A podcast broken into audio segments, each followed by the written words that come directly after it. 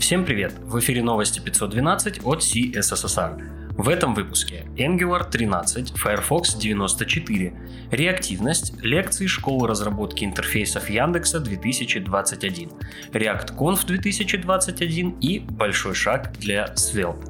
Также ряд практических материалов, несколько релизов и другие события уходящей недели. У микрофона Ислам Венижев. Интересные публикации стали доступны записи лекций школы разработки интерфейсов 2021 от Академии Яндекса. В плейлисте на YouTube 23 видео, затрагивающих самые разные темы. От работы с гид и инструментов разработки до продвинутого JavaScript и клиентской оптимизации. Также есть лекции о локализации, архитектуре React приложений и тестировании. И это еще не полный список. В общем, можно найти много полезного для себя. Обязательно загляните прошел Chrome Dev Summit 2021. В этом году команда Chrome поделилась, как работала над кросс-браузерной совместимостью пяти фич, которые были наибольшими болями разработчиков. Гридами, флексами, aspect ratio, трансформациями и position sticky. Затронули и рефакторинг движка рендеринга Rendering NG. Рассказали о работе в области приватности пользователей, продолжении работы над Web Vitals и образовательным разделом на web.dev. Существует и текстовая версия. Дмитрий Карловский на Хабре опубликовал статью о реактивности. Это расшифровка его недавнего доклада по теме. Реактивность – это когда изменение состояния одной части приложения автоматически влечет за собой изменение других состояний при необходимости. Обычно статьи на этом и заканчиваются, пишем пару строк на RxJS и все, мы великолепны. Но статья Дмитрия другая. Здесь вас ждет более глубокое погружение в тему. Дмитрий рассказывает, что нужно для реализации реактивности, какие могут быть требования к ней и как реактивность может быть организована. А ближе к концу статьи есть и небольшое сравнение реактивных фреймворков. На web.dev была опубликована статья о плавности анимации. Коллектив авторов в подробностях рассказывает, как работают анимации и как они соотносятся с пайплайном рендеринга. В деталях разбирается тема кадров анимаций, что на них влияет и как они обновляются. В конце статьи есть и о способах отладки производительности анимации с помощью инструментов разработчика. Все мы любим отдельно React хуки и TypeScript, а вот подружить их иногда бывает непростой задачей. Следующий материал как раз об этом. Пьер Уан опубликовал статью о типизации хуков. Он рассматривает все основные хуки, показывает пример типизации и затрагивает кастомные хуки. Сразу скажу, что он не рекомендует типизировать абсолютно все, что движется и объясняет почему. Если вы еще не познакомились с Next.js, перед вами отличная возможность. Евгений Ковальчук выпустил видеокурс по фреймворку.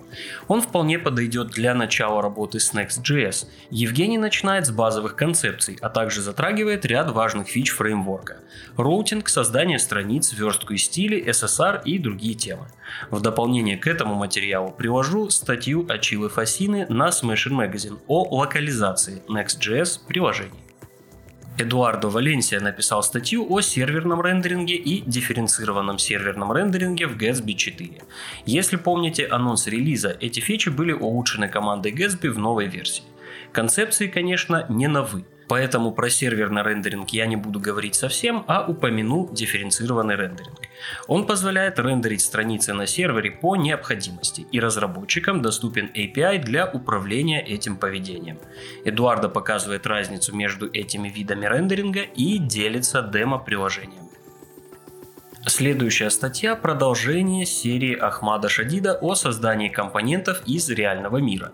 В этот раз он реализует контейнер сообщения в чате Facebook Messenger. Звучит просто, а нюансов на самом деле очень много. От направления текста в разных локализациях до разного содержимого. Получился довольно длинный гайд, но подробный и интересный.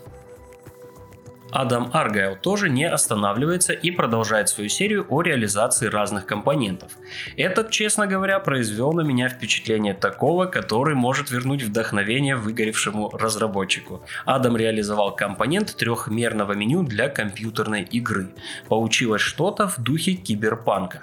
Оно сильно двигается в пространстве в зависимости от положения курсора, стилизовано под неон и вызывает желание создать меню своей мечты. Браузерные расширения с нами каждый день и помогают нам с повседневными задачами, но как они влияют на производительность браузеров? На этот вопрос пытается в своей статье ответить Мейт Цойнерт. Он анализирует ресурсы, которые потребляют расширения и проводит сравнительный анализ. Статья довольно старая, но вполне актуальная. Она может быть интересна с двух сторон. Разработчик расширений может подчеркнуть, на что стоит обратить внимание и как постараться сэкономить ресурсы машины пользователя. А пользователь может узнать, стоит ли отказаться от некоторых расширений или нет. На WebDev в образовательном разделе появился курс по созданию форм. Начинается он с базовых концепций и простых форм, затрагиваются лучшие практики, тестирование, работа форм с JavaScript и другие вопросы. Завершат рубрику два материала на отвлеченные темы.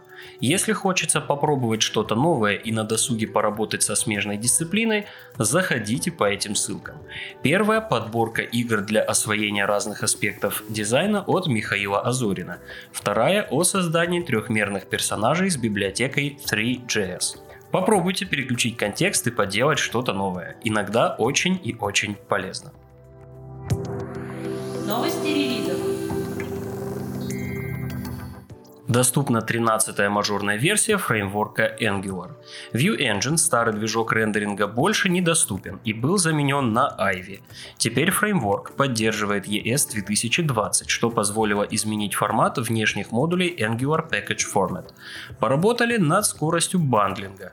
Сохранение кэша сборки позволило ускорить скорость бандлинга более чем на 50%. Поддерживается и esbuild. Теперь production бандлы собираются на 10% быстрее. Дополнительно отмечу, что версию TypeScript обновили до 4.4, а RxJS до 7.4. Также была прекращена поддержка Internet Explorer 11. Дополнительно к анонсу предлагаю вам посмотреть обзор новой версии Angular от Аарона Фроста.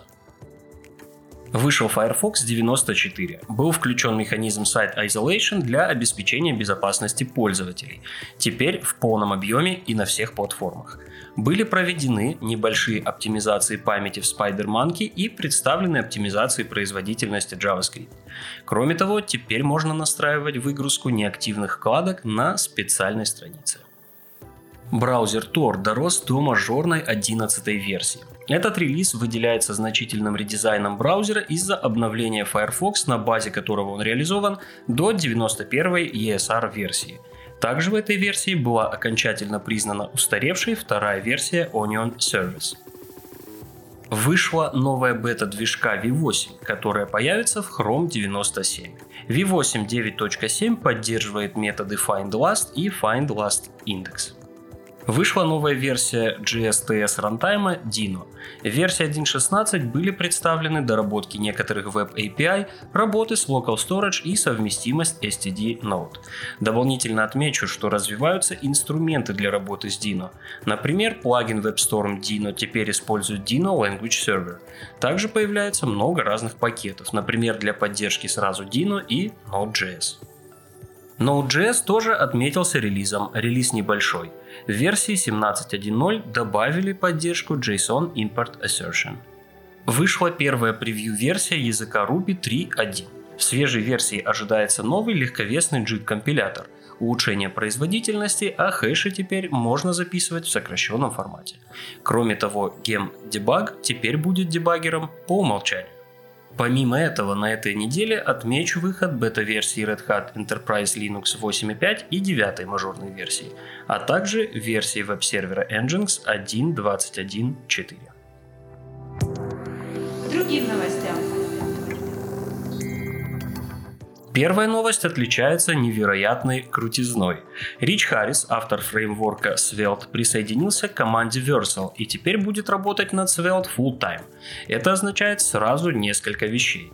У фреймворка появился спонсор, возможности для развития и даже впоследствии соперничество с большой тройкой фреймворков в совсем другой весовой категории. Авторы и сообщества можно только поздравить. Для Svelte это действительно отличные новости. 8 декабря пройдет ReactConf. В этом году она состоится онлайн, как и большая часть мероприятий. Конференция бесплатная, достаточно просто зарегистрироваться на лендинге. Пока не совсем понятно, о чем пойдет речь, но докладчиков довольно много. Возможно, мы услышим что-то и про новую мажорную версию React, и про новые фичи, такие как, например, серверные компоненты. Если станет известно больше подробностей, я расскажу об этом в следующих выпусках новостей. Завершат выпуск новости об уязвимостях. На минувшей неделе были скомпрометированы популярные NPM-пакеты Koa, RC и UA Parser.js. Если коротко, в них подсадили Windows трояны, которые извлекали с целевой машины данные кредитных карт, пароли и другую важную информацию. Команда NPM рекомендует авторам пакетов не работать без двухфакторной аутентификации и обезопасить таким образом себя и пользователей своих пакетов. Этот вопрос мы также обсуждали в нашем подкасте Callback Hell. Все ссылки на инфоповоды и сопутствующие публикации вы найдете в описании выпуска. С вами был Ислам Вендишев. До встречи в следующем выпуске.